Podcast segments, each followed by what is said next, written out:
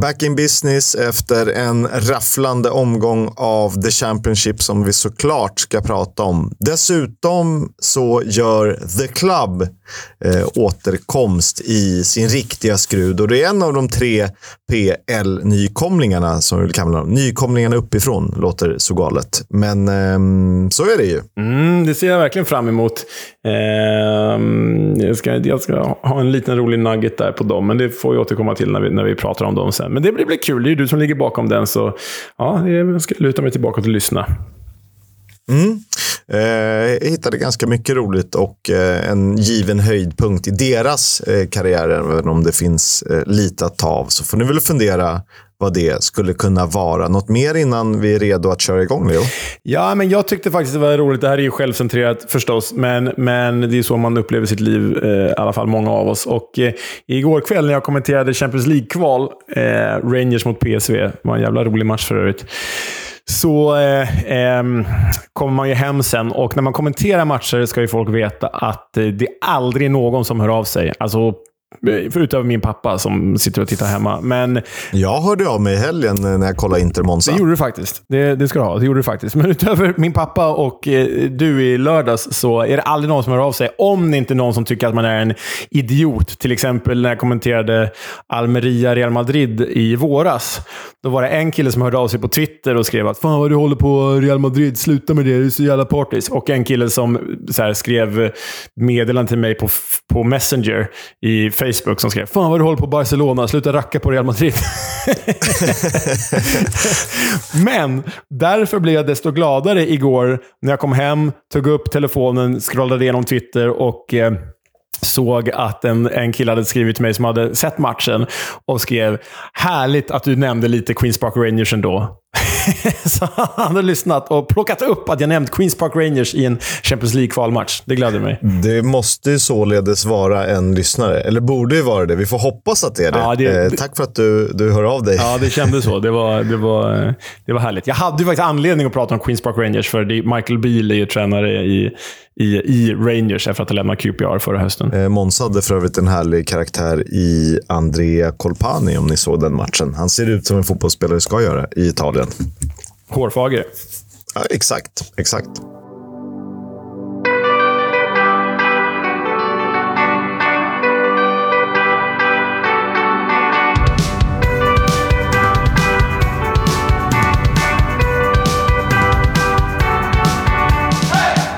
Lyssnar på Football's Coming Home, en podcast som mest fokuserar på underbara The Championship, men eh, som då och då dyker ner i League 1 och League 2. Vi som leder er igenom detta är jag, Oskar Kisk, och naturligtvis vid min sida Leonard Jägerskiöld Welander.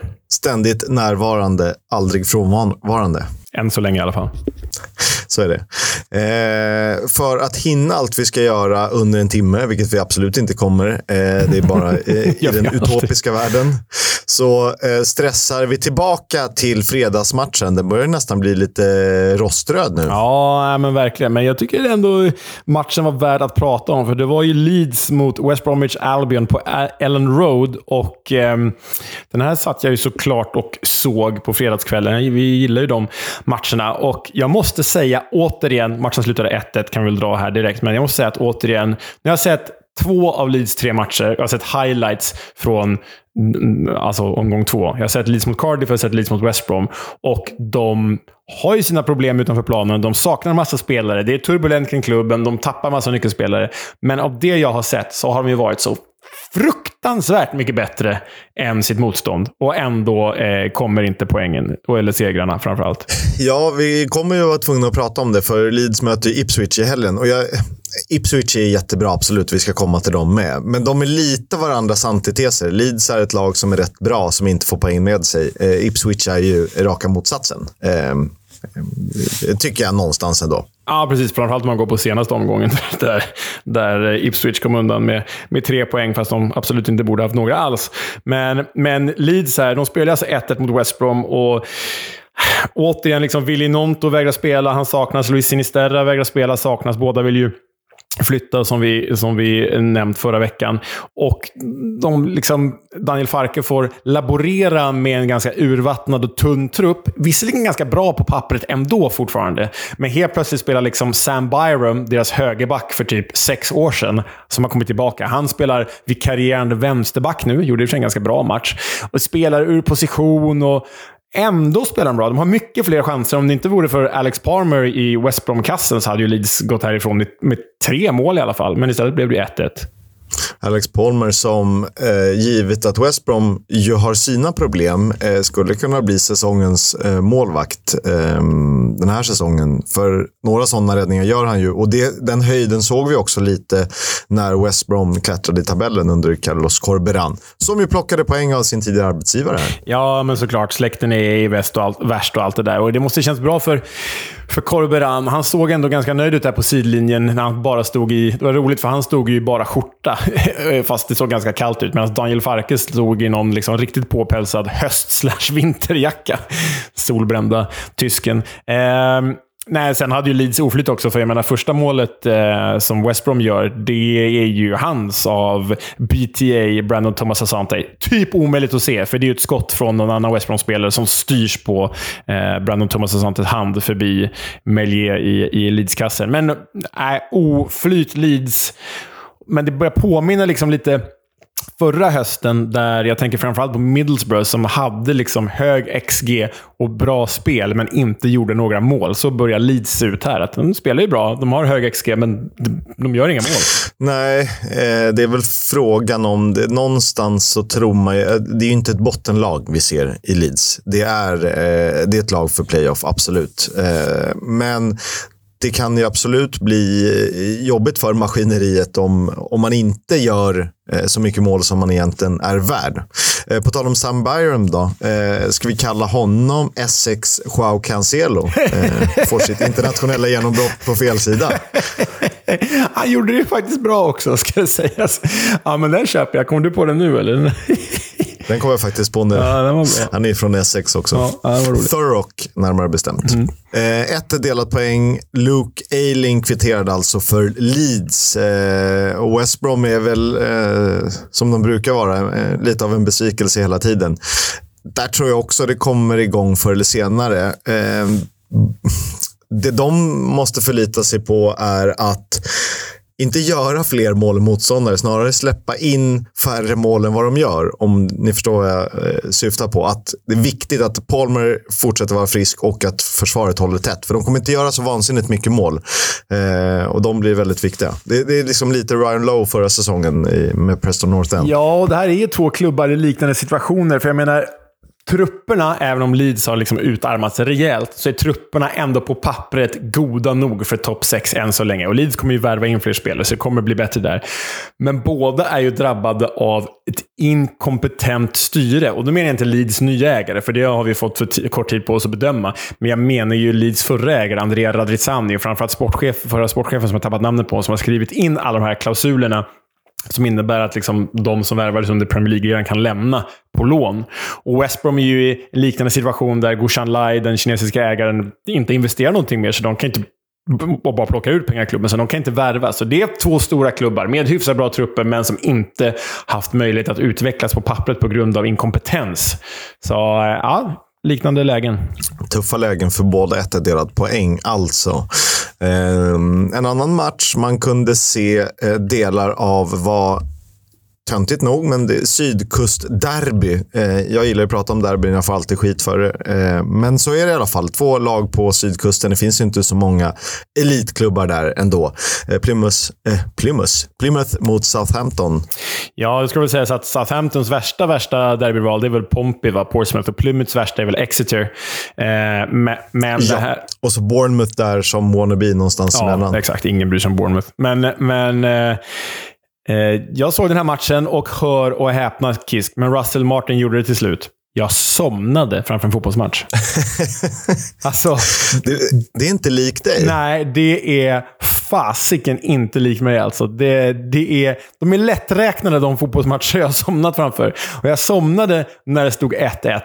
Eh, hade någon bild av att eh, Plymouth eh, kämpade och gjorde en bra match här. Och så jag håller lite tummen för dem den här säsongen, måste jag villigt erkänna.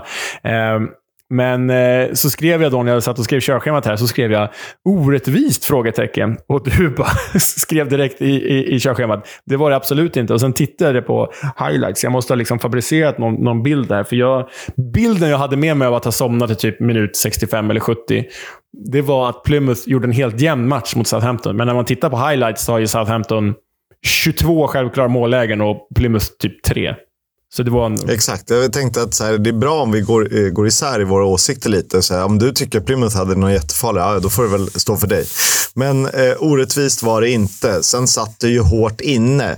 Först ut i målprotokollet. Nathan Tella kvitterades Ryan Hardy i Plymouth och såklart Che Adams. Eh, hade jag honom som skyttekung till slut, eller? Jag tror att du hade det. Han dök ju på ett riktigt sånt där måltjuvsmål.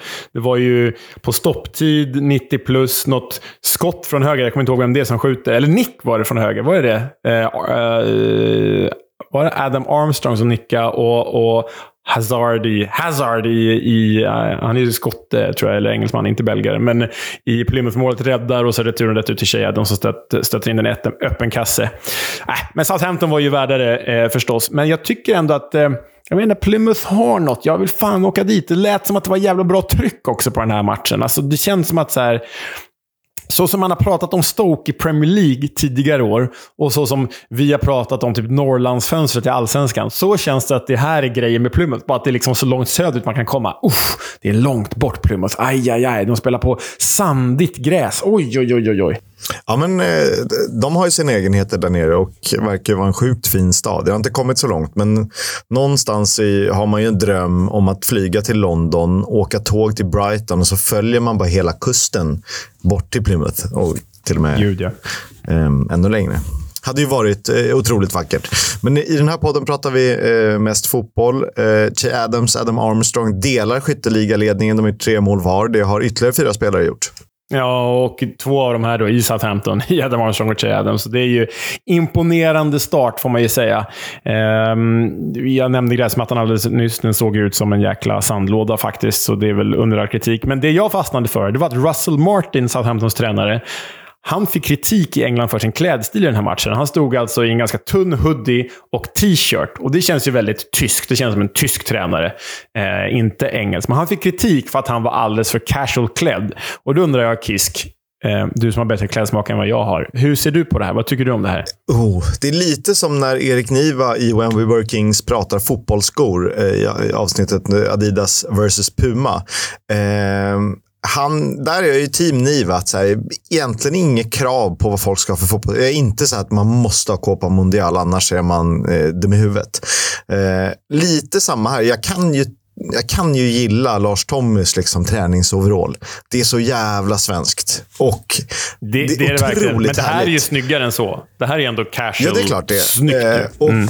Jag kan tycka det är lite cleant att ha eh, ja, casual, lite modern liksom vardagskläder. Samtidigt är du tränare i Italien och så har du en, en trendriktig, väl, eh, väl eh, sydd kostym. Det är svårslaget också. Kanske ett par liksom lediga, eh, lediga alltså sneakers fast klädda till. Också snyggt. Så ja. jag har inga preferenser. Har, har du några krav på hur tränaren ska vara?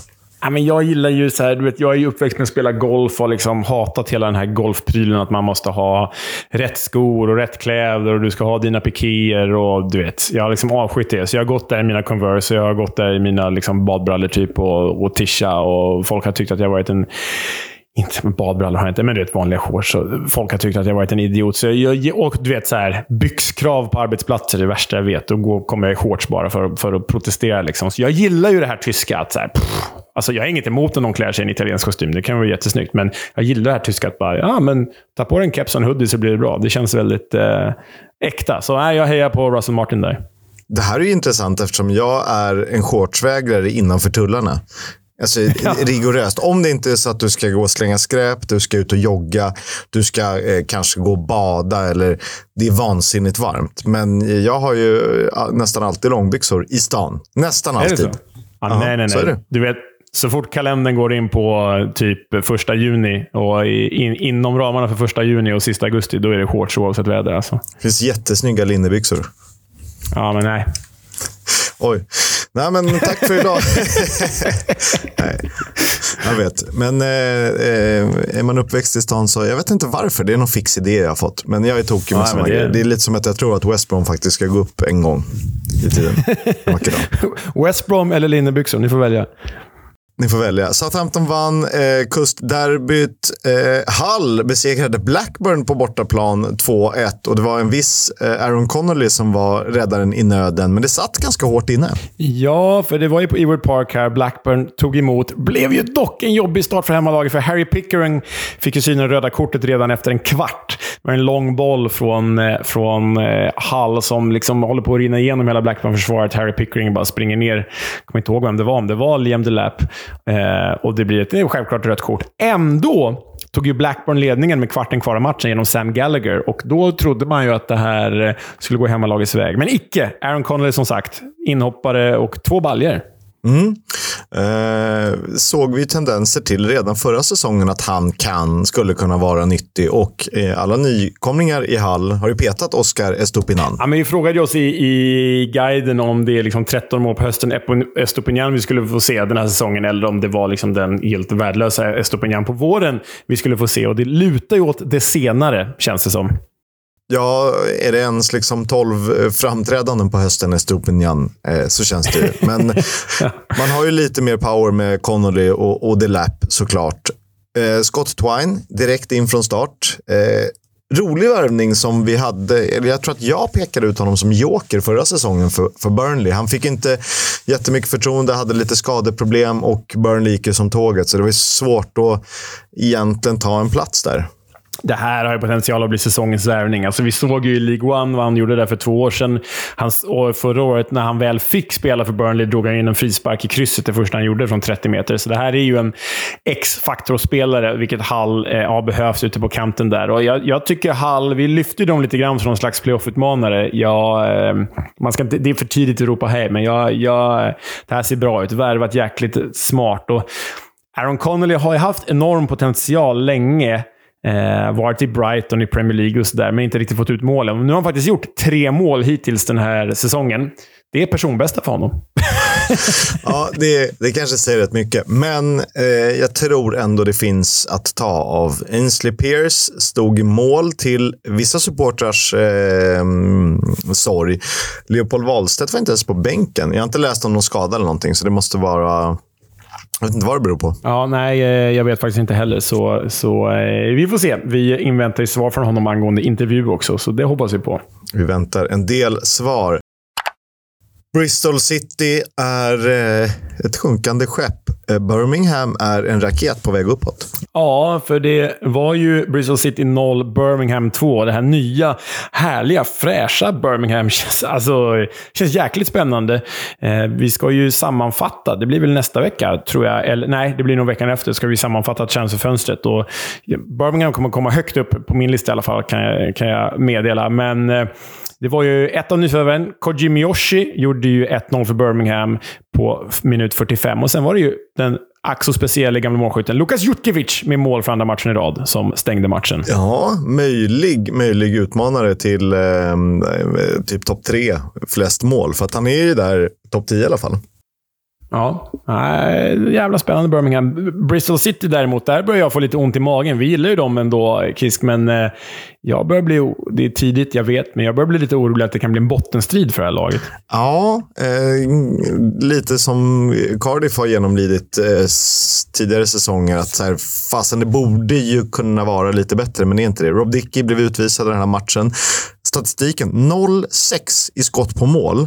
De har alltså noll avslut på mål med 64 procent bollinnehav. Det är ju ja, bedrövligt. vad dåligt. Och de möter ju inte ett Southampton eller ett eh, Leicester eller ett Ipswich i galen form. Utan det är så här Birmingham.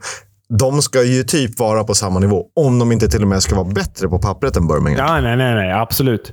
Nej, det, det har gått stiltje där i både klubb och lag och det, det är ju synd, för vi vill ju gilla, vi vill ju gilla Ashton Gate, eh, killarna från Ashton Gate. Men... Um ja, det ser deppigt ut. Dit vi hoppas få åka den här säsongen. Nigel Pearson out är möjligt. Det känns som de skulle kunna hitta någon lite mer kreativ lösning där. Håller med. Leicester fortsätter att ånga på. De är ett av två lag som har tagit full pott hittills. Det blev så även med Cardiff. Där satt det också, likt Southampton, då, hårt inne för eh, Foxes. Ja, det blev ju 2-1 till The Foxes till slut, men det var ju på stopptid då nyvärvade Chelsea-lånet Cesare Casadei eh, avgjorde efter tumult och rabalder i straffområdet. Han firade som Anders Svensson gjorde 2002 mot Argentina. Eh, Casadei var ju utlånad till Reading förra säsongen. Det gick inte alls bra, men här sätter han avtryck direkt. Men du, det man tar med sig från den här matchen allra främst, det var ju Aaron Ramseys kvittering, för det var ett jävla drömmål. Vad kan det vara där, Chris? 35 meter? Han avlossar bössan. Ja, det är det ju. Den, har ju, den, den bollbanan har bestämt sig tidigt. Upp i bortre krysset är dit den ska. Och det var ju inget snack om saken. Kul att han är igång. Roligt för serien, roligt för Cardiff ändå. Oavsett vad man tycker om Cardiff. Ja, nej men... Eh...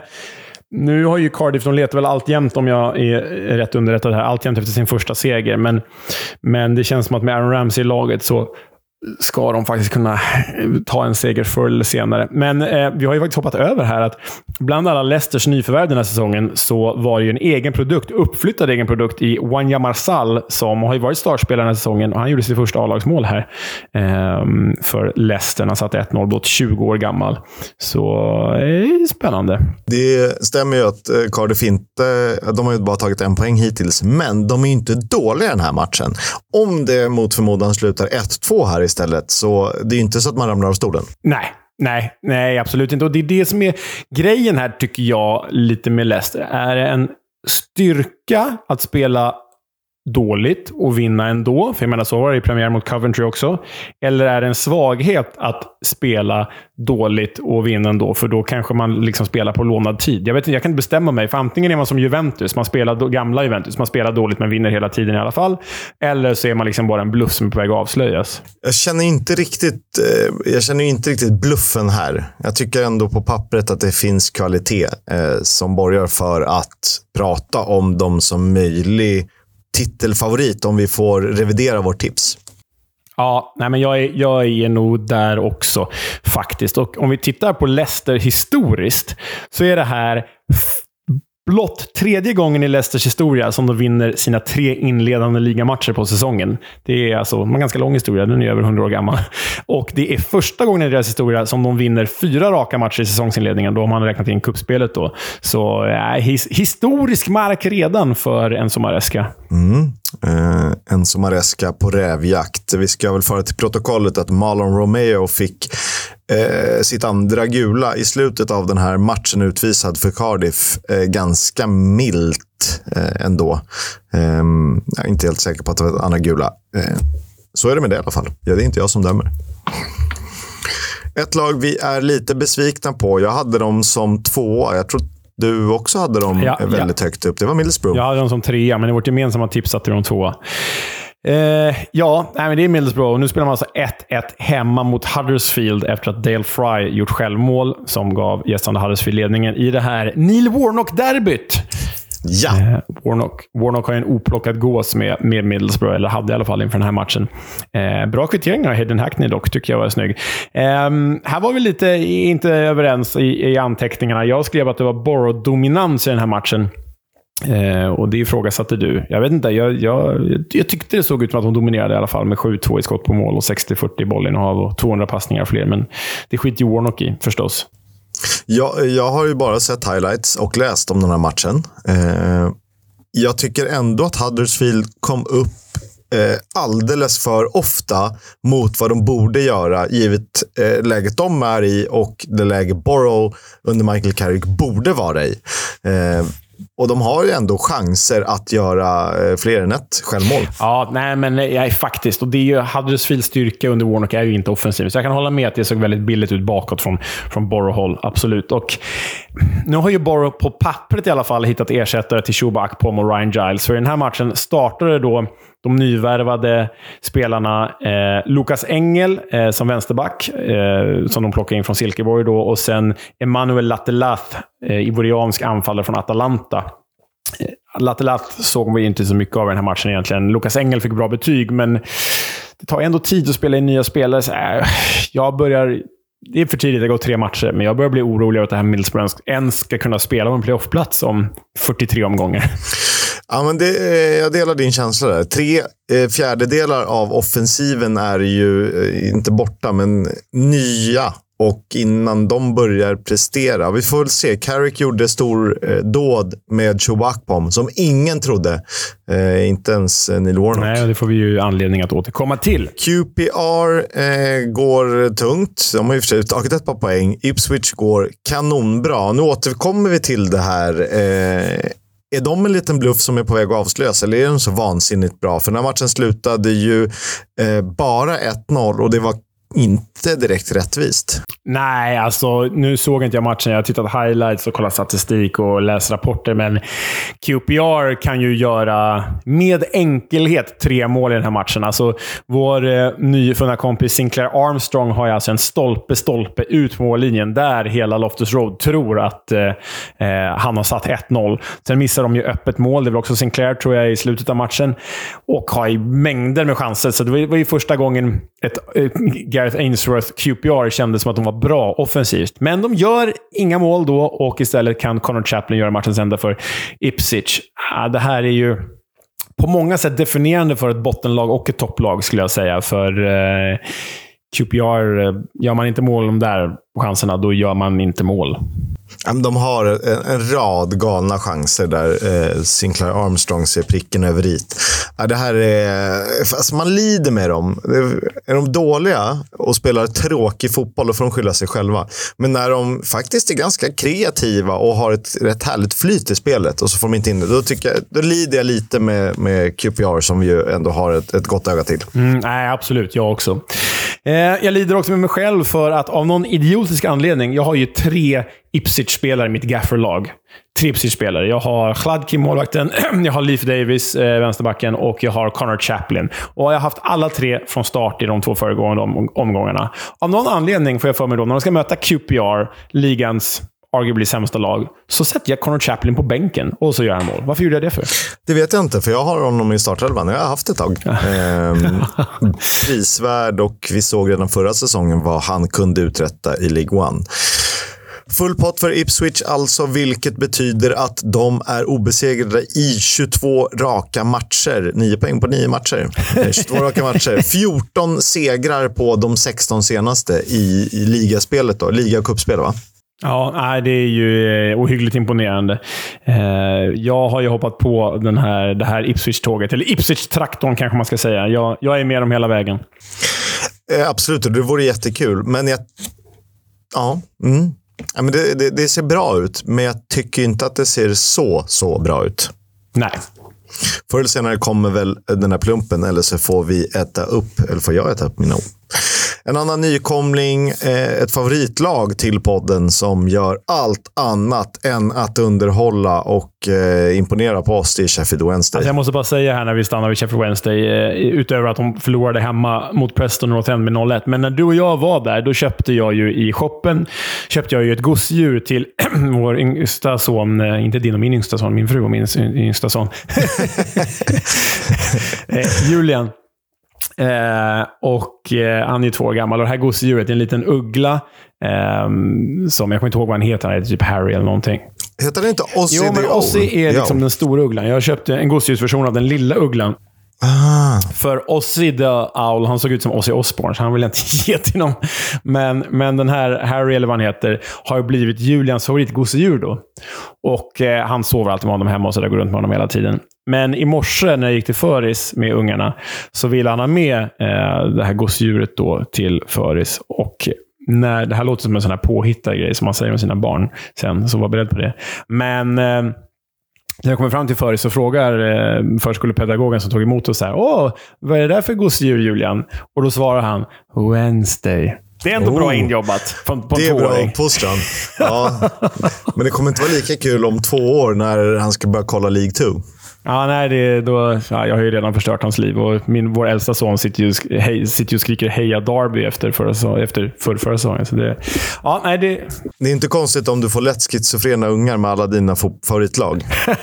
För det, det är ju 30-talet och då pratar vi bara Storbritannien. Ja, Sen har ja. vi ju, då har vi inte börjat med Frankrike, och Italien och Spanien än. Det är kanske enklare om jag bara lär dem vilka de ska hata, för det är ju typ av tre stycken. Ja, det är väl Cardiff, typ. Cardiff, och, Cardiff och Real Madrid. MK Dons. Och PSG. Och MK Dons, ja. Eh, jättetråkigt. Eh, däremot så säger Chisco Munoz eh, att truppen är tillräckligt bra för att hålla sig kvar. Eh, då är det ju alltså hans fel här. Ja, då tar jag han, det blir så indirekt, är det du som är för dålig då? Och jag menar, när Chisco Munoz anställdes för typ en dryg månad sedan, då pratade ju eh, Sheffield Wednesdays ägare om att målsättningen med den här säsongen det är att komma på playoff. Och det är helt idiotiskt. Det är ju galenskap från Chansir, det förstår vi allihopa. Men då har det plötsligt gått tre omgångar och nu pratar man om att hålla sig kvar svänger snabbt då. Och förutom att Wednesday då har noll poäng, enda laget med noll poäng hittills, så är det också laget med lägst offensiv XG efter tre matcher. Så det är ingen bra start. Nej, de skulle behöva träffa transferplankan med någon sån här skön eh, lirare. Jag, jag, jag, kommer inte på någon namn. Alltså, de skulle behöva hitta typ en, okej, okay, vi eh, kickar igång Lucas Schwaus karriär igen. Eller vi lånar in man kanske, en Andy Carroll eller en Tom Ince. Eller eh, ännu hellre någon eh, av de som gjorde succé i, um, i Borough, alltså typ en Cameron Archer eller Aaron Ramsey. Det kanske blir svårt för deras nivå och läget de är i, men de skulle behöva... Lucas Rao två... är ju ett superrimligt namn. Alltså, det är ju helt rätt. Eller man hade varit tidig på Will Keen till exempel. Alltså faktisk kvalitet som en joker, men ändå som har bevisat att fasen jag kan göra någonting. Ja, nej, men de här nyförvärven som plockat in nu, det känns så random. Alltså Bali Mumba och Davis Vasquez. Så, nej, nej, inte, inte. Bali Mumba, för han spelar i Plymouth och han är väl bra. Ja, han är superbra. Eh, vem menar jag? Jag menar... Eh... De har Juan Delgado och Davis Vasquez i mål. Nej, jag menar Mambo number five. Han Bambo ja. i mittbacken, som varit skräp tidigare. Ja. Ja, nej. Eh, och det gör ju att det här resultatet då att det är första gången sedan 2007 som The Owls förlorar de tre första matcherna. Sen kanske vi ska nämna att PNI faktiskt eh, ser ut som den playoff-utmanare och den joker jag trodde att de skulle kunna vara. Tätt bakåt, eh, gör vad som krävs framåt. Precis så som West Brom borde vara. Ja, nej men eh, verkligen. Du, du, var rätt. Du var tidigt ute eh, på PNI och eh, övertalade mig lite grann där i guiden. Så nej, jag får ge dig åtminstone rätt där hittills. Vi är bara tre matcher in, men eh, absolut. Så är det. Eh, Sheffield Wednesday, Preston North End 0-1 alltså. Vi ska prata om Stoke mot Watford. Det blev tre poäng till The Potters.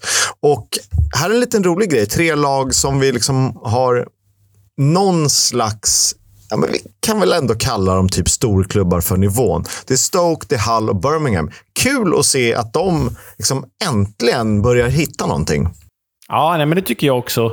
Eh, jag var ju i Stoke där precis före pandemin och det var ju en jäkla upplevelse alltså med, med Tom Jones på läktaren och så. så jag, jag tycker, nu skrev jag ner Stoke inför den här säsongen. Jag trodde inte alls på dem, men de får gärna överbevisa mig, för det är kul när det går bra för The Potters. Och här var det ju då nyförvärvet från portugisiska ligan, André Vidigal, som satte matchens enda mål. Och han kallas ju numera föga oväntat för Vidigol i, i Stoke-lägret. Tre, tre mål på tre matcher för honom så här långt. Ja, det är ett pangmål ändå, får man säga. Bra, bra fullträff. Eh, Kensema inte lika lycklig. Ja, han hade ju ett jätteavslut. Eh, gick en bit utanför. Spelade från start, spelade hela matchen. Kul att han får förtroende naturligtvis. Eh, andra raka nollan framåt för Watford.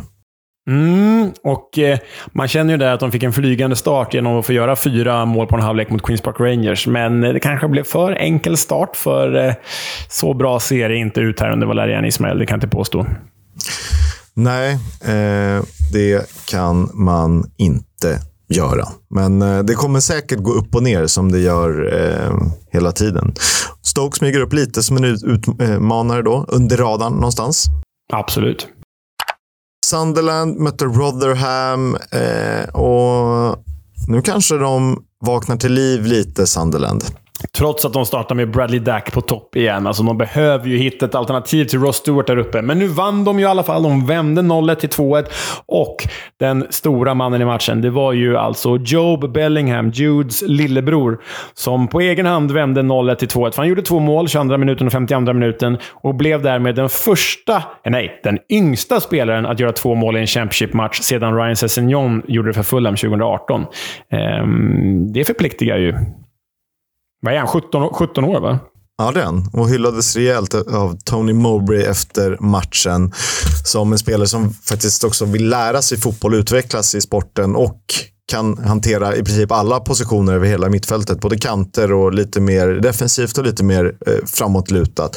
Det han sa, han kommer aldrig att spela nia. Nej. Jag tycker det är intressant med, med Bellingham här också, för Bellingham var ju i Birmingham då, som vi vet, förra säsongen. Där var han inte ordinarie. Där kommer han oftast in från bänken. Visst, han var ju svinung. Han var ju 16-17 år gammal. Men då kliver Sandland in. Sandland är ju en klubb med större ambitioner än Birmingham, siktar på playoff. Birmingham siktar väl kanske som... Liksom, jag vet inte. De siktar inte på playoff i alla fall. Eh, har inte det som målsättning.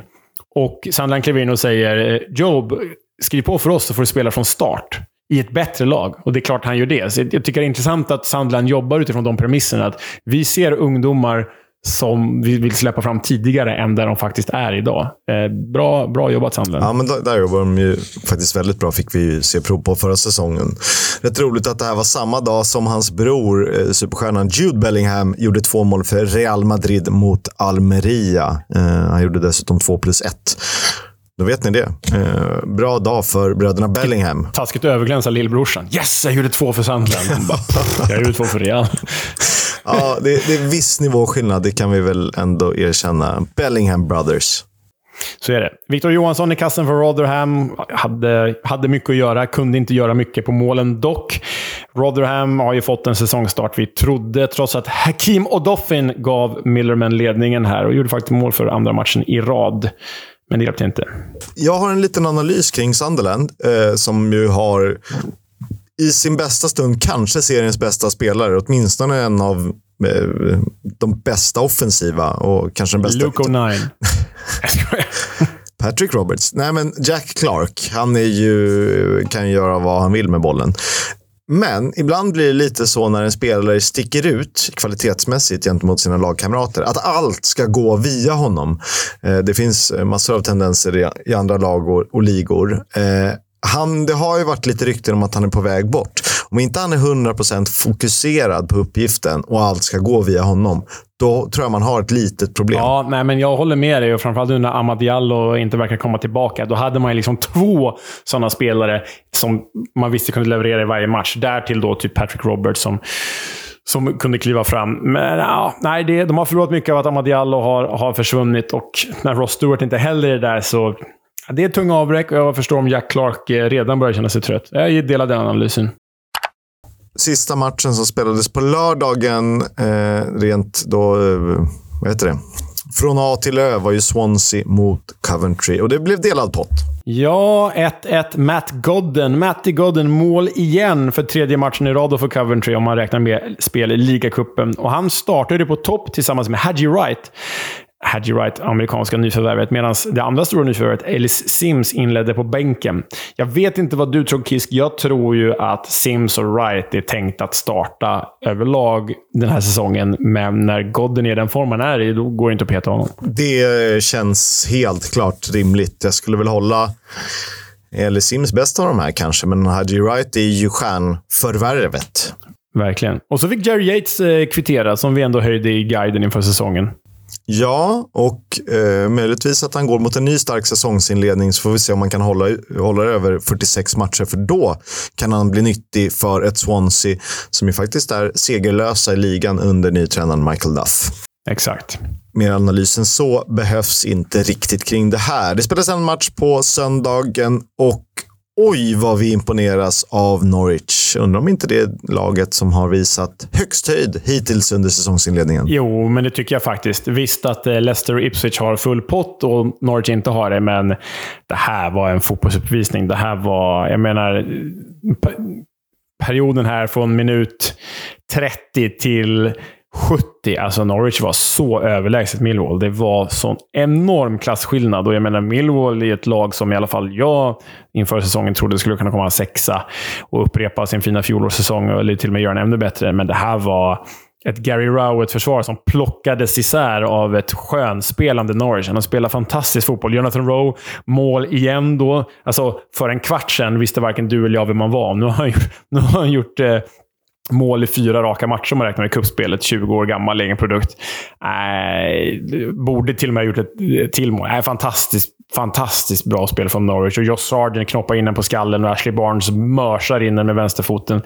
Äh, det, mm, hatten av Norwich, för det här är det jag har sett seriens spelmässigt bästa lag. Millwall ser ju eh, både trögt ut framåt och stillastående bakåt. För att det var ju inte det försvar vi är vana vid att se. Nej, det var ju, det var ju vilsen stuga. Det var ju vad det nu betyder, vilsen stuga. Jag vet inte ens vad, vad fan är det för Jag tänkte säga hönsgård, men jag sa vilsen stuga. Konstigt. Klassisk vilsen stuga avsnittsnamn, Vilsens stuga. Åh, herregud vad konstigt. Uh, nej, men de var ju fruktansvärt dåliga. Såg inte alls ut som ett Gary Rowett-försvar. Uh, eh, Joe Bryan saknades till vänster. Borde inte betyda så mycket, givet att han inte var med förra säsongen. Uh, sen tycker jag inte alls att de har fått liksom ut något offensivt av förändringarna de gjort. Jag menar, Tom Bradshaw gjorde ju 17 mål förra säsongen. De har tagit in den här Nisbet, heter han va, från, från skotska ligan. Han ser ju tyvärr ut som att han borde spela i skotska ligan. Det ser helt bedrövligt ut hittills. Så Sian Fleming har flyttats fram in liksom verkar spela mer renodlad anfallare. Och det jag har sett, då blir han inte inblandad i spelet lika mycket som han var förra året. Äh, det, det ser dåligt ut, Millwall. Sen kan man komma ihåg, de hade en dålig start förra året också och var ändå ytterst nära playoff. Så de, de kan ju komma in i det. Ja, nu kommer jag inte ihåg vem det var men det var någon av våra gamla stötar till eh, tränare som sa att eh, det är jävligt dumt att ha ett transferfönster öppet medan säsongen har börjat. Eh, menade att säsongen ska börja när fönstret är stängt. Ja, och det är ju rimligt. Både in och ut faktiskt. Eh, det håller jag med om. Det blir lite jobbigt annars. Kort grej från League One. Eh, I premiären så möttes ju Barnsley och Port Vale. Vet du vad den matchen slutade? Barnsley Port Vale. Jag tror att den typ slutade 7-0 eller 7-1 till Barnsley om jag minns rätt. Den slutade 7-1 till Barnsley. Och då tänker man ju så här, ah, okej, okay, nu går de upp. Eh, vet du hur det har gått efter för de här två lagen? Eftersom att du frågar så misstänker jag att typ Port Vale gått som tåget och Barnsley gått åt helvete. Ja, men det stämmer. Eh, Barnsley har tagit en poäng efter 7-0 premiärsegern och Port Vale har tagit sju poäng efter eh, premiärförlusten med 7-0. Ja, jävlar. Kul! Det är bra bullet. Ja, gillar jag. Fina League One.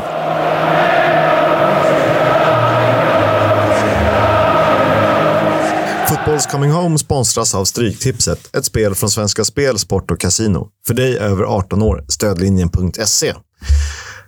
Den här veckan så landar jag i match 6. Mycket av de anledningar vi pratade om innan. Ipswich eh, mot Leeds. Och Ipswich är ju den här säsongens stora utropstecken. Men jag tycker ändå att de har fått en ganska bekväm säsongsinledning sett till motstånd. Det har varit ett Sunderland, tveksam form, bland andra. Och nu kommer det åtminstone på pappret, första riktiga provet när då Leeds gästar Portman Road där Ipswich senast förlorade i slutet av november förra året. Leeds har haft det tuffare hittills och är alltjämt utan seger i Championship, Championship efter en turbulent sommar med transferkaos. Om sträckningen är för tung på hemmasidan kan det vara intressant att titta mot Leeds-hållet som ju ändå besitter en hel del kvalitet och rutin i truppen. Så inte stirra sig blind på tidigare resultat alltså. Leo, vad har vi för något i helgen? Alltså det här är en sån, det här är en sån helg du vet, jag vill gå igenom allting. Men jag fattar mig kort. Fredag, fredagsfight. Hull mot Bristol City och eh, jag är redo att hoppa på den här löpande tigen för, för eh, eh Kevin. Det där får du klippa bort, för det låter ju jättebisarrt att hoppa på en tiger som löper. Det får du klippa bort, Kevin. jag kör om. Förlåt. Det lät ju helt sjukt. Ja, men det finns väldigt mycket att ta från den här helgen, Kisk, och jag ska fatta mig kort. Men fredagsfighten, Hull City mot Bristol City och eh, det kommer ju bli eh, väldigt spännande att se Tigrarna ta sig an de här rödhakarna. Så den ser jag väldigt mycket fram emot, Kisk. Därtill så är jag riktigt sugen på lördagens Birmingham mot Plymouth. Mm, två lag som ändå imponerat hittills på mig och som känns jävligt spännande. Och så måste vi lyfta svenskmötet på söndag. Vi hoppas att Leopold Wahlstedt står i mål när Blackburn gästar Ken Semas Watford. Ben Foster avslutar karriären eh, för andra gången eftersom han came out of retirement för att spela upp Wrexham till League 2. Men nu är det nog efter att ha släppt in fem baller i senaste matchen och det känns väl ganska rimligt också. Ja, jag tror att om man gick bakåt typ tre matcher hade de släppt in typ 14 mål på tre matcher nu. Så, ja, nej, han pallar väl inte mer här och det är väl lika bra så. Jag såg att eh, Jonas Olsson, via Play-experten, men framförallt den tidigare svenska landslagsmannen och West Bromwich-legendaren hyllade sin gamle kompis på sociala medier. Om vi går över på ryktessidan så bekräftar Tony Mowbray att Alex Pritchard ska lämna Sunderland. Det är ju trist. Det är klart det är trist. Samme Mowbray eh, ser dock ut att ha det lite tufft för att det snackas om att de ser över hans position. Mm.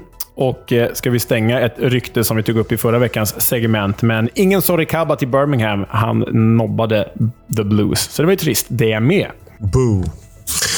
Eh, klara transfers. Romeo Lavia från Southampton går till Chelsea. Southampton är dock snabba på att plocka in en, egentligen väl en ersättare till James Ward-Prowse med, men de lånar Flynn Downs från West Ham. Inte särskilt lyckade West Ham. Stor spelare i Swansea The Championship, så det är en pangvärvning. På tal om lån så går Runar Runarsson från Arsenal till Cardiff. Mm. Troy Deeney, minns ni honom? Såklart ni gör. Han blir spelande tränare i Forest Green Rovers i League 2. Som ni hört så är Scott Twine klar för eh, lån till Hull från Burnley. Detsamma gäller Cesar Casadei. Han går till Leicester från Chelsea. Sen har Cardiff plockat en grekisk landslagsman från Trabzonspor i Turkiet. Det handlar om den defensiva mittfältaren Manolis Siopis. Eh, höll på att säga Sopis där, men Siopis är det. Och om, när vi är inne på märkliga övergångar har faktiskt Huddersfield lånat in en ytter med ett väldigt speciellt namn från Mainz i Tyskland. Han heter Delano Burgsorg med Z. Mm, kan man heta.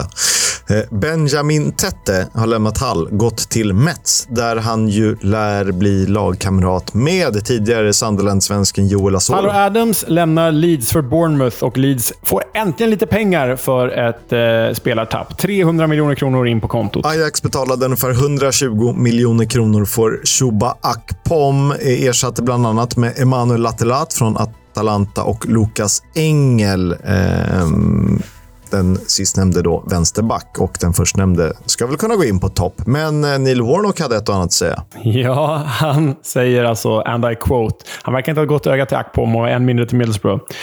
To get 12.2 million pounds for Shuba is a bloody miracle. So well done to him. I hope Ajax have, haven't bought him to play up front because he'll be back in England or somewhere else next year. det, det är hårt alltså. Aj, aj, aj. Eh, Tim Krul har ju lämnat Norwich för Luton. Ersätts av George Long, eh, tidigare Millwall. Intressant tycker jag. Millwall har ju Mattias Sarkic. Men det roliga med Luton är att de har typ har fyra andra målvakter nu i James Shea, Tim Igen. Krul, eh, Thomas Kaminski och så har de en fjärde pjäs som jag inte kommer ihåg vem det var. Ja, nej, Luton gillar att jobba så. Vissa har två målvakter, andra har fyra. Andra målvakter. Ja, Sheffield Wednesday fortsätter med att värva spelare som aldrig talas om. Den här gången är det den franska 19-åriga ytten JD Gassama från Paris Saint-Germain. JD Gassama. Sexigt namn. Verkligen. Eh, tidigare AIK-spelaren Yassin Ayari, eh, som gick till Brighton för sådär 60 miljoner svenska kronor, är klar för Coventry på lån, som ni ju säkert har noterat. Hi, Coventry France. It's Yasin Ayari here, your new loan player. I'm looking forward to this amazing season. Can't wait to see you all in the stadium. See you soon. Ja, vad tror du om det där Kisk? Det är ju... känns ju spännande. Det var kul att eh, Coventry eh, släppte det här på sin sociala medier. Då skrev ni ut den här ramsan “Gimme, gimme, gimme a baller from Sweden”. Kul. Mm. Det var ganska roligt, men de är inte lika bra som Burnleys sociala medier. Nej, nej, nej. Så är det. Och eh, med det har det blivit dags för eh, säsongens första The Club. Och du ska ta dig an Leicester City, Kisk. Det är klart jag ska det. When you're smiling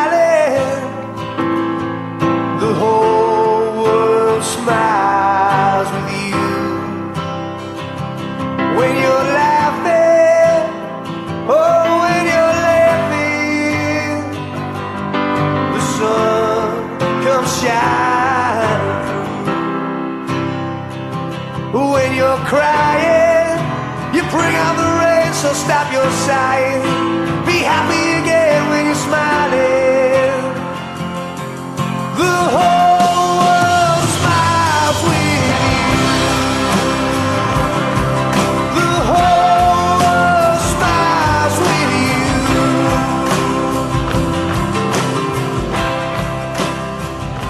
When you're smiling. When you're smiling. Ja, men innan vi börjar le så ska vi backa bandet en ganska bra bit i historien. För det började i Emanuelskapellet på New Park Street 1884. Där ett gäng grabbar i en bibelskola satte grunden till det som skulle komma att kallas Leicester Fossey FC. 1890 gjorde man sitt första framträdande i FA-cupen och 1894 tog man plats i den engelska fotbollspyramiden i Second Division. Det började med svarta tröjor med ljusblå detaljer, fortsatte med chokladbrunt och ljusblått, följt av vita tröjor innan man till sekelskiftet valde blått. Säsongen 1908-1909 blev den första i engelsk fotbolls finrum. Men underbart är kort och det blev omedelbar degradering för Leicester Fossey. I takt med att Europa tvingades förbereda sig för ett världskrig, det första på 1900-talet, pausades Football League och Leicester blev tvungna att söka sin plats på nytt efter att ha slutat näst sist i andra divisionen. Många tvingades dessutom strida för de allierade och klubbens ekonomi var oroande dålig mot slutet av 1918. Året efter var de finansiella problemen så stora att deras existens var hotad. Något nytt krävdes och Leicester City Football Club såg dagens ljus. Leicester, staden alltså, är belägen i East Midlands. Faktiskt en av Englands äldsta städer som på senare år varit eh, viktig under industrialiseringen och gjort sig känd som viktig för textilproduktionen. Men åter till fotbollen. Det började i andra divisionen, men innan 20-talet var till ända hade Leicester tagit sig upp i First Division och 1929 nått sin bästa placering dittills. Tvåa i finrummet. Faktiskt deras näst bästa placering någonsin. Och lugn, vi kommer dit. Jo, vad tänk, kan du tänka på då? Ja, man vet inte. Och det är egentligen så det ser ut för Leicester City. Jojo mellan ettan och tvåan. 55 säsonger i finrummet, vilket är två fler än Leeds och två färre än Birmingham, för att sätta det i kontext. Sedan 1948 har Leicester haft en räv i emblemet och Foxes är ju det vedertagna smeknamnet. Eh, jag har ju en heraldiker på tråden, så vet du varför de kallas Foxes, Leo? Nej, men det har väl med rävjakt att göra eh, såklart. Men jag får väl anta att liksom rävjakt är stort i Leicestershire eh, utan att veta mer. Eh, Det är så jag förstått det. Den, den mest troliga är att rävjakten i England hade sitt liksom, första säte någonstans i Leicester. Började där. Och därför så valde man räven. Det finns andra förklaringar som dock låter mer krystade. Så vi, vi, håller oss till den här sanningen. Jag, eh, jag har en liten passus där som jag vill slänga in. Eh, jag teasade med att jag hade en grej om, om The Club här. Och eh, Jag har gått igenom eh, eh, klubbars motton, klubbmotton. Du vet så här Blackburns Arte Labore och eh, Arsenals Victoria Concordia Och där Crescent. rest facer. Ja, precis. Det finns många bra, men Leicesters är fan inte bra. Alltså. Den är så jävla krystad och dålig. För deras är Foxes never quit. Man bara, gör, gör, de inte, gör de inte det för? Eh, Liksom är de i, i, ihärdiga när de jagar höns, eller vad menar ni? Vad- Vadå Foxes never quit? Har ni bara, drog ni det ur näsan nu, eller vad? Om någon av våra lyssnare har en förklaring till varför Foxes never quit, så alltså jag tänker mer på en grävling du vet, som biter och aldrig släpper taget. Det tänker jag på, men ja, okej, Fox, ja, ja, de, Foxes never quit. ja. Eh, det måste ju ha någon annan betydelse, eller? Nej, jag vet, jag, jag, jag vet inte. Men eh, om någon vet mer, så hör gärna av er i frågan. Sen är det en liten, liten detalj här också. När jag började bli riktigt fotbollsintresserad, mot slutet av 90-talet, när jag var kanske 11-12 år gammal, hade jag förtvivlat svårt att hålla isär Leicester och Leeds. För jag tyckte att de lät likadant och båda hade blåvita klubbmärken. Alltså, för jävla svårt hålla isär dem i typ två års tid. Ja, nu är det ju samma sak som ska slåss om samma placering. Exakt. Vi hoppar fram till efterkrigstiden, närmare bestämt 1960-talet. Lead... eh, Och nu säger jag ju Leeds. Fan vad bra. Ja. ja, eh, Leicester är etablerade i First Division och tack vare finalförlusten mot Spurs mot Spurs i FA-cupen 1961 får man ge sig iväg på det första riktiga Europa-äventyret i cupvinnarcupen senare samma år. En el Estadio Metropolitano juegan el Atlético de Madrid y el Leicester City su segundo encuentro correspondiente a la fase eliminatoria del Campeonato Europeo de Campeones Nacionales de Copa. Och här har du ett jäkligt bra uttal på, på Leicester. Eh, Leicester. Le- Leicester. Leicester. Leicester. Leicester. Jag jag är faktiskt en, en, väldigt nära vän, jag kommer aldrig outa hans namn, men som eh, också väldigt fotbollsintresserad. Ända upp i gymnasiet så trodde han att de hette Leicester. Men det är ju jättemånga som de heter Leicester, om jag har hört jättemycket också. Det är, ja, Det blev eh, förlust mot blivande cupvinnar, cupmästarna Atletico Madrid i den första rundan. Och det är ändå här som Leicesters första av två storhetsperioder inleds. Med avsaknad av eh, bättre ord. Då. Två FA-cupfinaler, två ligacupfinaler, förutom cupvinnarcupäventyret för The Ice Kings, som laget kallades på den här tiden. 1964 plockar man sin första titel när man besegrar Stoke i finalen och blir ligacupmästare. Den kanske största meriten under perioden är väl dock när Gordon Banks, Englands legendariska målvakt, är med och lyfter VM-bucklan 1966 som Leicester-spelare. Som ni rävar, hehe, säkert kommer ihåg spelade Leicester förr på Filbert Street. En klassisk arena med sin double-decker-läktare och som genomgick få förändringar fram till Ajöt 2002. Men den arenan hade ju varit med om ett och annat. Spel i Full Members Cup, Anglo-Italian Cup och Leicesters andra storhetstid. 70-talet var underhållande, men inte särskilt framgångsrikt. 80-talet var upp och ner, men med målmaskinstrion Lineker, Smith och Linex. Och 1990-talet hade verkligen något. Framgång i playoffspelet och återigen positiva vindar i kupperna. 1997. Efter blygsamt men framgångsrikt spel i ligacupen har Leicester tagit sig till final. Den stora meriten är seger över United och Wimbledon på vägen. Väl på Wembley väntar Middlesbrough. Och vilka jäkla äv- älvor.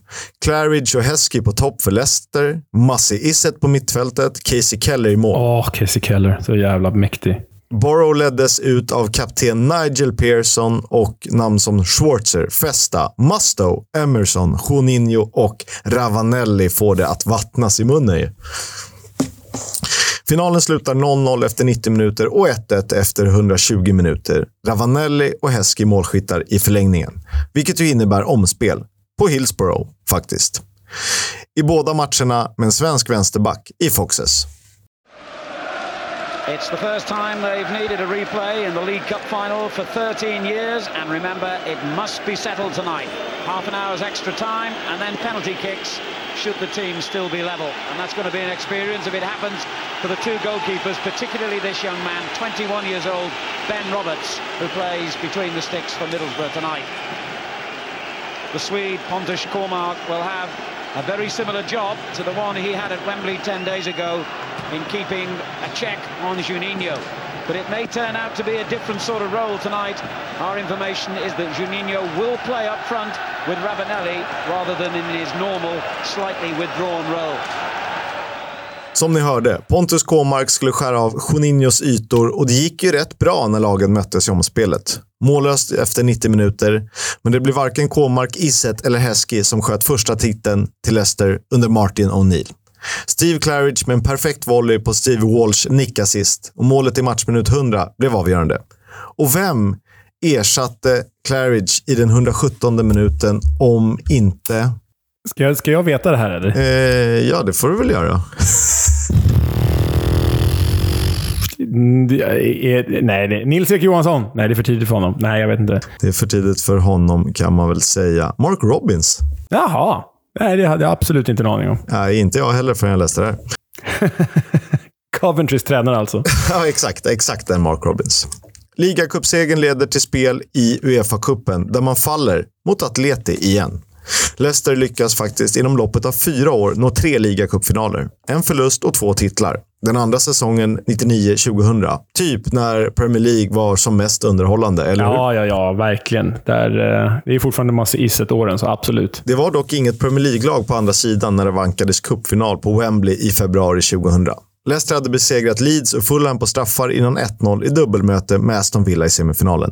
En ganska bekväm lottning på andra sidan banade väg för Tranmere Rovers, då i First Division, alltså andra divisionen.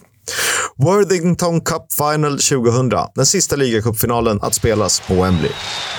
It may not be everyone's idea of a dream final, but try telling that to the fans, players and officials of two clubs determined to milk every precious moment. Leicester, hardly strangers into Wembley, but cast this year in the unusual role of favourites at Tranmere Rovers, for whom six months ago the very idea of being one step from Europe would have been thrown out by Roy of the Rovers for being too far-fetched. Ett hyfsat utbytt men alltjämt älskvärt lag ställdes på banan av Martin O'Neill. Tim Flowers i mål, Frank Sinclair, Matt Elliott och Jerry Taggart i backlinjen. Robbie Savage som höger wingback, Mats Iset såklart på centralt fält, där även Neil Lennon spelade. Och på topp, Emil Heskey bredvid Tony Cotti. Det är ett köttigt lag det där. Alltså, det är riktigt köttigt. Och här är ju en passus eh, som inte har något med någonting att göra. Men reservmålvakt, eh, det här är vad jag kallar, eh, han är kanske det mest kända namn som med minst antal spelade matcher som målvakt. Han är fransman Peggy Arfexad. Ja, ja, ja. Känner du igen ja honom? han var ju i Liverpool som andra keeper, kommer jag ihåg. Eh, Ja, men det, det här är en sån här kille som alltid dykt upp i alla Fifa, eh, alla managerspel man har spelat. Och man har koll på namnet, kanske för att det sticker ut lite, men man, han har ju typ aldrig varit ordinarie någon Nej, gång. det är intressant där. Det är, det är spännande med den typen av målvakter. Jag vet att Helsingborg, eller jag minns att Helsingborg hade ju en understudy jävligt länge till Sven Andersson. Om ni minns Sven Andersson som Siro-svensk var han liksom en av allsvenskans största målvakter på ja, men 80, 90 och. Ja, Det var ju han, Bengt Andersson och Dick Last som var konstanterna. Och Sundfors Giffarna och, och Källqvist i Exakt. Och Häcken. konstanten bakom San Siro-Sven, det var ju Fredrik Larsson. Och jag tror att han hade rekordet. Han blev ju första målvakt i något år i HIF. Det gick inte så bra tyvärr. Men, men eh, jag tror att han hade rekordet i flest antal eh, bänkmatcher i rad i Allsvenskan. Och det var typ nu... mm, Alltså, det var över 400 stycken i alla fall, vilket är helt sinnessjukt. Liksom. Stackars krake. Så här 11 år, aldrig bli inbytt. Roligt namn i alla fall. Eh, som då ställs mot ett väldigt anonymt Tranmere. Förvisso John Aldridge som manager, men den mest kända här är väl Clint Hill. Clint Eh, Hill, Queens Park Rangers. Ja, exakt. Han blev för övrigt utvisad i den här finalen. Det är väl en av få man känner igen om man ska vara ärlig. Det börjar i dur för Leicester som tar ledningen genom Matt Elliott i första halvlek. Tranmere kvitterar dock i matchminut 77 genom David Kelly. Men glädjen blir kortvarig för Rovers. Guppy now with the corner. It's Elliott! And then back in front. Tranmere's joy is short-lived, and it's Elliott again. And The it's keeper a, stayed on his line. it's a carbon copy. Watch how he Mittbacken och lagkaptenen Matt Elliott med sitt andra mål i matchen och Leicesters andra ligacuptitel på fyra år ett faktum. Efter det så lämnar ju O'Neill Leicester för Celtic och två år senare åker man ur Premier League för att sen ta sig tillbaka direkt. Det blir dock omedelbar degradering och bara åtta år efter ligacuptriumfen samt en åttonde plats i finrummet åker man även ur The Championship. Nu blir det bara en ettårig session i League One innan man eh, därefter är tillbaka, eh, nära att ta sig tillbaka via playoff. Och det här är ju med Nigel Pearson vid rodret. Och faktiskt, vare sig han vill eller inte, en central figur för hela klubbens historia. Eh, han drar ju iväg en säsong till Hull, eh, men återvänder till Leicester 2011. Vi ska väl också nämna att man i början av 00-talet flyttat från Filbert Street för att ta plats på en nybyggd arena, Walkers Stadium. Walkers är chips och ingenting annat. Eh, en arena som ju sen bytte namn till King Power Stadium efter ja, sponsorskap eh, från de thailändska ägarnas företag King Power. De är väl störst på duty free. Och ännu efter, eh, efter ännu en playoff-semifinalförlust ska Pearsons rävar till slut få jubla när man säsongen 2013-14 vinner The Championship på 102 poäng. Blott sex förluster för ett ja, men helt otroligt lag. De har ju en anfallsuppsättning som består av Nugent, Vardy, Chris Wood, Gary Taylor Fletcher och Ja, Kevin ett Phillips. gäng, Eh, Han är i och för sig rätt gammal vid den här tiden, men det är galet. Jag tror dessutom att de har ytterligare någon anfallare. På mittfältet då, Drinkwater, King, Mares, Matty James, Andy Knockart och Jeffrey Schlupp eh, att använda en, på en kant. Eh, försvarsgeneraler Wes Morgan och Kasper Schmeichel. Eh, Schmeichel som ju, här är väl när han börjar växa ut till en riktigt, riktigt bra målvakt på allvar. Det här är ju också sjunde gången som Leicester vinner andra divisionen, vilket ju är ett rekord som delas med vilka då? Oj! Eh, fan, mycket småquiz idag. Då måste man ju tänka klubbar som åkt ur och gått upp mycket. Det är typ så nej, Cardiff gick upp men de har... Eh, det, jag säger Sunderland. Nej, det är det ju inte. Det är faktiskt Manchester City. Jaha. Det är ju ett annat City som ju har sportwashat bort Det är City den vi gillade. Paul Dickov City. Ja, ja, ja, exakt. Vi har ju nu hunnit till sommaren 2004, men låt oss hoppa fram ytterligare ett år. Leicester har precis säkrat en stabil 14 pla- plats i Premier League. Nigel Pearson har dessutom blivit månadens tränare för april efter en rad fina insatser. Men det dröjer inte länge innan bomberna briserar i Leicester. Den 30 juni 2015 sparkas Pearson efter att styrelsen menat att man inte kunnat jobba vidare med honom. Och Det här är ju kopplat till att sonen James Pearson tillsammans med två lagkamrater uppträtt oacceptabelt på ett träningsläger i Thailand. I ett så kallat sextape som läckt har spelarna dessutom yppat rasistiska tillmälen mot eh, kvinnorna med, eh, som då kommer från Thailand. Tränaren som praktiskt taget lyft laget från League One är borta och det är mycket hans lagbygge. Hur fasen ska det gå? Och det är också eh, tidernas sämsta retoriska fråga. ja, det är det faktiskt. Man förstärker försvaret med rutinerade Robert Hoth och vänsterbacken Christian Fuchs. På topp kommer japanen Shinji Okazaki in och till mittfältet värvas namnkunnige Gökan Inler. Betyder inte Fuchs eh, räv på tyska, tror jag? Ja, det skulle det kunna göra. Jag tror att det gör det faktiskt, vilket är extra roligt. Det kommer vi på nu, så här åtta år senare. Ja. Men det blir ju N'Golo Kanté som visar sig bli den absolut viktigaste pusselbiten för detta Leicester City som sedan 13 juli leds av Claudio Ranieri. Och det börjar faktiskt bra redan på försäsongen med fyra segrar och en oavgjord. Förvisso mot ganska begränsat IFL-motstånd, men ändå. Man konserverar den fina formen och öppnar Premier League starkt. Först i sjunde omgången kommer säsongens första förlust mot Arsenal. Och det är blott en av två förluster under den första halvan av säsongen. Och det är ju en rätt sjuk elva, formerar dessutom 4-4-2 som ligger bakom framgångarna. Kasper Schmeichel i mål, vet ni. Eh, Robert Hoth tog plats bredvid Wes Morgan i mittförsvaret. De har till vänster Christian Fuchs, han var väl ändå rätt eh, duglig, men de har till höger Danny Simpson och det är eh, bara sjukt. Centralt på mittfältet N'Golo Kanté och Danny Drinkwater. Till höger Riyad Mahrez, som ju blev säsongens spelare om jag inte missminner mig. Och Mark Albrighton, som ju spelar alla matcher. Och då kliar man sig lite i huvudet. På topp då, Jamie Vardy och Shinji Okazaki. Rätt kul faktiskt att Mark Albrighton eh, var jävligt delaktig i firandet med Cesare Casadei för eh, de tre poängen i veckan. Ja, just det. Det är, det är ju faktiskt sant. Men du, hur... Um... om du skulle gå igenom den här elvan nu. Jag hör ju vad du säger. Att så här, hur fan kunde de här vinna ligan? För de har ju liksom inte världsklasspelare på typ nio positioner som en ligamästare brukar ha. Hur många världsklasspelare hittar du i den här elvan? Hur många världsklasspelare? Alltså det, är, det är tre världsklasspelare där och då. För Jamie Vardy prickar i formen den här säsongen. N'Golo Kanté bygger ju upp sig till att bli en... Han är ju bara en oupptäckt pärla. Och Riyad Mahrez är faktiskt vansinnigt bra. Sen är det ju botten av Premier League-nivå. Mitten av Premier League om de har en bra säsong. Robert Hoth är liksom en kille man gillade, men aldrig riktigt bra.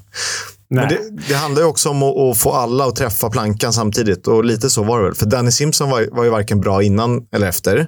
Kasper Schmeichel förvisso en väldigt, väldigt, väldigt stabil Premier League-målvakt. Fyra av fem plus är ju han ju. Ja.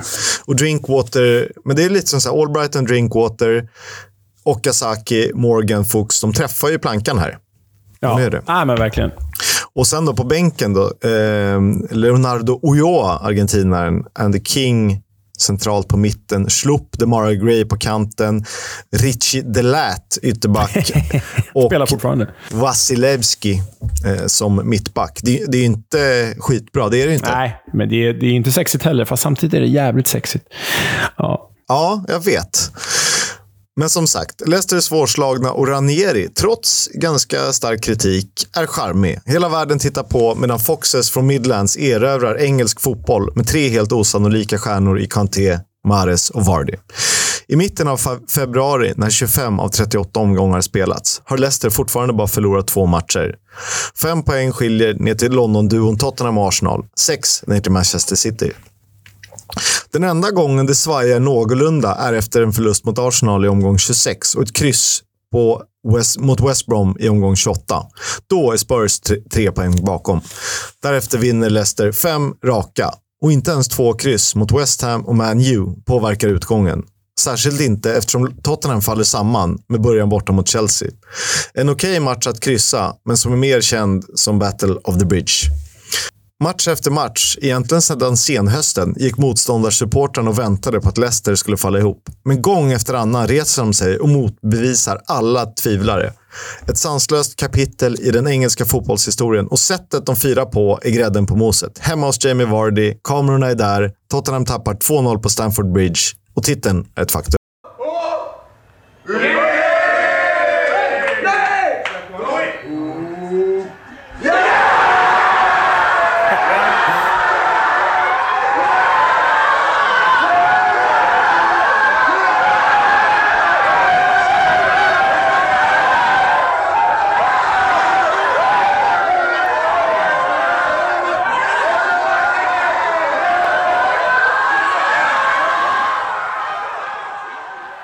I en fotbollskontext är detta, tillsammans med några andra händelser, nästan ett sånt moment där man minns vad man var. Eh, känns det som. Lite som, en väldigt lång jämförelse, men eh, när Twin Towers rasade så kommer ju de flesta ihåg vad de gjorde eller vad de var. Eftersom det var, lite var det så att när man såg den här matchen, och jag kanske eh, av en annan anledning, eftersom jag eh, hoppades att Tottenham skulle vinna mot Chelsea. Men eh, förstår du vad jag menar? Det finns några så här finaler i, i VM, kanske Champions League, typ Liverpools eh, vändning och så vidare. Ja, men verkligen. Jag kommer ihåg där eh, Twin Towers. Eh, jag tror att jag var hemma den dagen. Men dagen efter, när vi kom till skolan, så hade jag mattelektion med vår gamla eh, mattelärare, jag gick i högstadiet då, mattelärare Marianne Kenne. Och alla elever vill ju bara prata om det som har hänt, förstås. Och så här, I efterhand kanske man borde förvänta sig att de borde samlat allihopa, alla elever, och faktiskt någon vuxen pratat med oss vad som har hänt. Men eh, det första hon säger när vi alla kommer, alla elever, vad var vi liksom? Eh, Ja, 12 år gamla kanske, eller något sånt. Så säger hon, så säger hon Hörni, nu ska vi inte prata om det som hände igår. Idag ska vi räkna matte. Man bara, ja. Det gick sådär va? Japp. Ja, det gick sådär. 5 000 gånger pengarna var det på ligatiteln för Leicester. Men Pearsons lagbygge, Ranieris kryddning. Once in a lifetime. Framgångarna fortsätter i Champions League där man lyckas vinna sin grupp och slå ut Sevilla i åttondelsfinal. Bara ett mål skiljer dessutom i kvarten mot Atleti. Ja, vad fan. Just det. Tredje gången. Efter att ha etablerat sig i mitten lyckas man två säsonger i rad ta sig upp i toppen igen. Men klubben skakas också av en enorm tragedi när ordförande Kun Vichai Srivadnaprabha tillsammans med fyra andra omkommer i en helikopterolycka utanför King Power Stadium. Leicester slutar femma säsongen 2019-2020 och samma placering säsongen därpå. Två säsonger som främst kantas av spel inför tomma läktare på grund av den rådande pandemin. Men när Leicester på ett relativt enkelt sätt tar sig till fa kuppfinalen 2021 är delar av publiken tillbaka.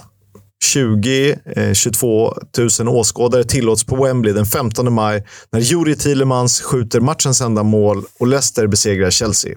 Klubbens första fa Cup-titel. Leicester, the FA Cup winners 2021. It's their day at Wembley.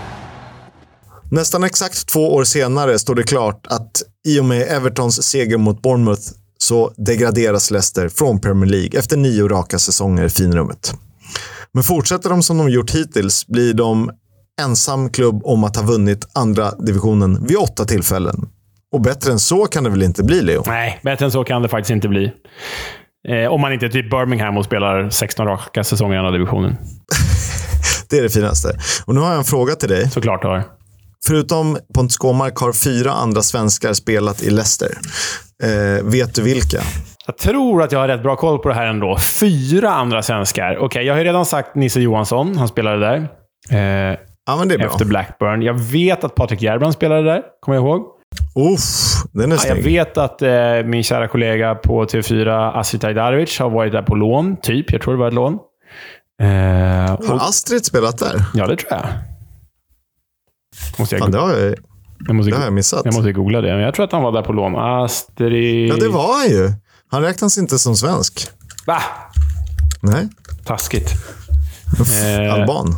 Ja, Ja, då, du, då är det fem eh, svenskar ytterligare. Nej, det betyder att jag ska ta två till då alltså. Åh. Ja, nej, det behöver du inte göra, för det hade inte jag heller gjort. Ja, jag vet... Jag, vet- nej. Vilka kan det vara? Nej, jag, nej, jag vet inte. Det är Lars Gunnar Karlstrand. Ja! Fan, den gamla arga centertanken från typ, vad spelar han? Västra Frölunda, va? Och sen är det Kalle Gustafsson. Men då pratar vi alltså eh, 1913. Han spelade i Leicester Fosse. Jaha, Innan han sjukt. gick tillbaka till Köping och sen till Djurgården. Sjukt. Nej, den har jag aldrig hört talas om. Och L, Snyggt. eh, ja, LG. Kul. Det var Leicester City. Eh, har du något att tillägga? Nej, men det är ju... Jag vet inte, jag tycker Leicester symboliserar så jäkla bra vad, vad jag känner för högsta serien kontra andra divisionen. Leicester har verkligen varit ett lag jag inte har brytt mig om, förutom det där ligaguldet eh, 2016, de, de senaste åren. Och sen nu, så fort de gick ner, så bara åh, fina Leicester. ja. Ja, det var, det var en jobbig period när de vann, men eh, det är väl klart att det ska de ha, såklart. Du, ska vi kika Absolut. till Gaffer lite snabbt, eller? Måste vi det? Det går så dåligt, Kisk. Det går så dåligt. Jag sa ju att eh, Gaffer, eh, eller fantasy, är ju ingen eh, sprint i ett maratonlopp. Och jag är på plats 70 och du är typ på plats eh, 60 någonting. Eh, Det skiljer väl eh, 15 poäng eller sånt där. Patrik fortsätter, fortsätter att ånga på, men jag undrar om inte han har använt ganska många av sina eh, vad heter det? wildcards. Och det kan man ju göra. Han vill, han vill eh, eh, göra oss desillusionerade, eh, såklart. Eh, så, eh, du vet, så att folk ska hoppa av, känna att det är för stort avstånd upp till honom redan nu och då ska man känna sig avsågad och bara ge upp. Men inte Blombeck. Vi kommer. Nej, och så jagas han av Forever QPR. Sen skiljer ju typ 100 poäng upp för oss och det har gått tre omgångar. Men det är ett maratonlopp och vi kommer och jag har alla mina wildcards kvar. Och eh, förr eller senare kommer någon Samir Smodic att eh, göra det för mig. Ja, alltså jag måste bara välja rätt målskyttar. Jag har typ haft kanske fem, sex målskyttar hittills. Problemet är att typ alla utom en har haft på bänken. Så eh, jag får göra det bättre än vad jag gör, helt enkelt. Du är en dålig matchcoach. Så är det. We'll have a chat about the fucking game. About your game, last few months, last few weeks. Fucking character. Vi åker till Barnsley, eh, där det, ni hörde hur det gick. Man vann premiären med, fem- eh, med 7-0 mot Port Vale. Sen är det tufft. Sen har man tre utan vinst. Och när det dyker upp en eh, presskonferens så undrar man varför får inte Aaron Leia Iseka, för övrigt eh, yngre bror till Micho Batshuayi, spela? Och, ehm, ja, det finns olika sätt att ställa frågan på, men är man i Storbritannien så ställer man den på ett visst sätt. Um, whose wife is Aaron Leia Iseka sleeping with not get a game? Ja, det här är ju fantastiskt alltså. Det är så jävla rak fråga. Och, ja, vadå? Vad har han gjort för fel liksom? För att få inte få spela? Nej, det är otroligt bra. Mycket roligt.